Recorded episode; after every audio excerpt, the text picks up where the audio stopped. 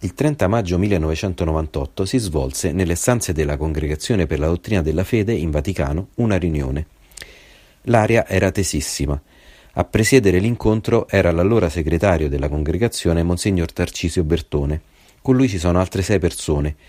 Monsignor Girotti, Don Antonio Manna dell'ufficio disciplinare, Padre Antonio Ramos, Monsignor Wickland, arcivescovo di Milwaukee, una diocesi statunitense, il suo vescovo ausiliare Monsignor Schibba e Monsignor Fliss, vescovo di Superior, una cittadina della diocesi. Insieme devono decidere in che modo affrontare il caso di padre Lawrence Murphy, reo confesso ai suoi superiori di abusi su oltre 200 bambini sordomuti. Le violenze erano state compiute nell'arco di 24 anni nelle parrocchie della diocesi di Milwaukee, in cui il sacerdote veniva trasferito ogni volta che lo scandalo rischiava di diventare di dominio pubblico, cioè incontrollabile. Bertone ha tra le mani la diagnosi di uno psichiatra, che era stato assunto dalla diocesi di Milwaukee per occuparsi di padre Murphy. Il medico, dopo aver esaminato il sacerdote, scrisse nel rapporto Murphy non si rende conto del male fatto e sembra insensibile alle cure. Quanto rilevato dallo specialista però risultò irrilevante. Difatti, il cardinal Bertone dispose per padre Murphy la condanna a riflettere sulla gravità del male fatto fino a quando non darà prove di ravvedimento. Tutto ciò dovrà accadere in un luogo isolato, quindi lontano da occhi indiscreti, molto probabilmente un monastero.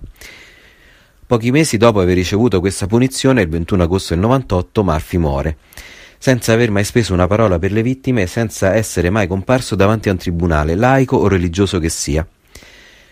Del resto, con un processo canonico nei suoi confronti, osserva Bertone nel documento confidenziale protocollato col numero 111-96, che riassume le fasi dell'incontro e che è stato pubblicato insieme al rapporto del medico citato prima sul sito del quotidiano statunitense New York Times,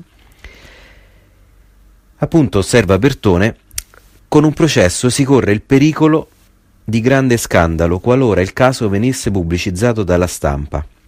Oltretutto, aggiunge sempre Bertone, questo procedimento è inutile per la difficoltà dei sordomuti a testimoniare senza aggravare i fatti. Ripeto la citazione. Per Bertone il processo nei confronti di padre Marfi è inutile per la difficoltà dei sordomuti a testimoniare senza aggravare i fatti.